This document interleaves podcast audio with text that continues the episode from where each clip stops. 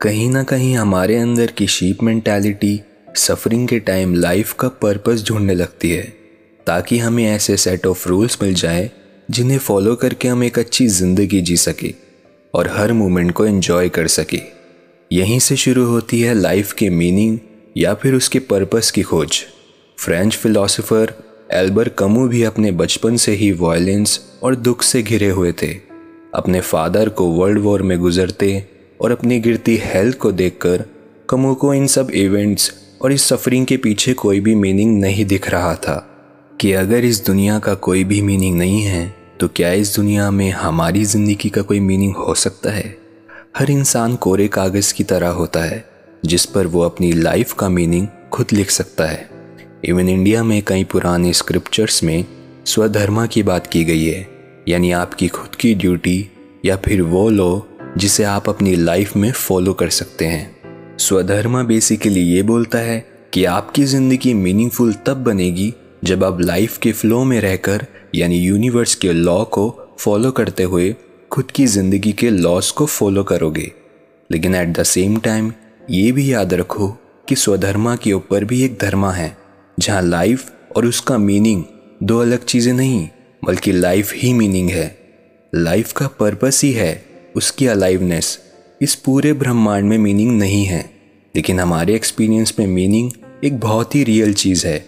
हमें ऐसा फील होता है कि हमें मीनिंग चाहिए, वरना हम ज़िंदगी जी नहीं पाएँगे। जिस तरह से इंसानों को कलर दिखते हैं, लेकिन कलर्स हमारी परसेप्शन के बाहर एग्जिस्ट नहीं करते, बिल्कुल ऐसे ही मीनिंग भी हमारे दिमाग में बनता है, और वो उसके लिए ज़रूरी भी है। अब सोचो कि क्या होगा अगर हमारी परसेप्शन से कलर ही गायब हो जाए तो कलर रियलिटी को हमारी नज़र में और खूबसूरत बनाते हैं और हम कलर्स को यूज़ करते हैं खाने, लोगों की हेल्थ या फिर जहरीली चीज़ों को आइडेंटिफाई करने के लिए। हमारी परसेप्शन में बैठी हर एक चीज़ हमारे सर्वाइवल और हमारी ग्रोथ के लिए इवॉल्व हुई है।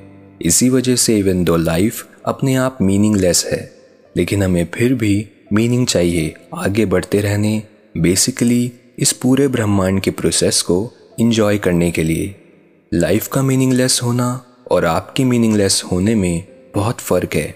एक जगह पर आप कुछ नहीं हो और दूसरी जगह पर आप खुद से पूछते हो और खुद को याद दिलाते हो कि आप कौन हो और आप ज़िंदा क्यों हो। इन दोनों रियलिटीज़ को साथ में जीना सीखो। मीनिंगलेसनेस और मीनिंगफुलनेस ये दोनों चीज़ें ही हमारे एक्सपीरियंस का पार्ट है। इसमें से किसी भी साइड को रिजेक्ट करने से हम रियलिटी को भी आधा ही समझ पाएँगे। चाहे लाइफ मीनिंगलेस भी है, फिर भी तुम इसमें खूबसूरती ढूँढने की कोशिश करो। यानी लाइफ खुद ब खुद मीनिंग से भर जाती है जब आप उसके साथ एंगेज करते हो। अगर आप अपनी लाइफ में हर मोमेंट इस फैक्ट के बारे में कॉन्शियस रहते हो कि आपका शरीर और दिमाग बस रियलिटी को एक्सपीरियंस करने वाले औज़ार हैं और आप इससे परे हो तब आप फुली इन्वॉल्व हो जाते हो लाइफ के प्रोसेस के साथ। आप अपने अंदर जाने और खुद की नेचर को जानने के बाद ये क्वेश्चन नहीं पूछते कि लाइफ का पर्पस क्या है या फिर क्या पॉइंट है एग्जिस्टेंस का। ये क्वेश्चन तब उठते हैं जब आप खुद को लाइफ से अलग समझते हो। आप ही लाइफ हो और लाइफ का पॉइंट है वो खुद। इसलिए जब भी आपके दिमाग में ये सवाल आए कि what is the purpose of life तो यही सोचना कि ये क्वेश्चन ही अपने आप में गलत है, क्योंकि लाइफ का पर्पस या फिर उसका पॉइंट जानने के लिए आपको उसके बारे में इंटेलेक्चुअल क्वेश्चन नहीं पूछने होते, बल्कि आपको लाइफ को डायरेक्टली जीना होता है और लाइफ को अपने अंदर एक्सपीरियंस करना होता है। तो पॉडकास्ट में इतना ही। मेरे सारे ओल्ड एंड न्यू एपिसोड आप सुन सकते हो स्पॉटिफाई एंकर डॉट एफएम और गूगल पॉडकास्ट पर।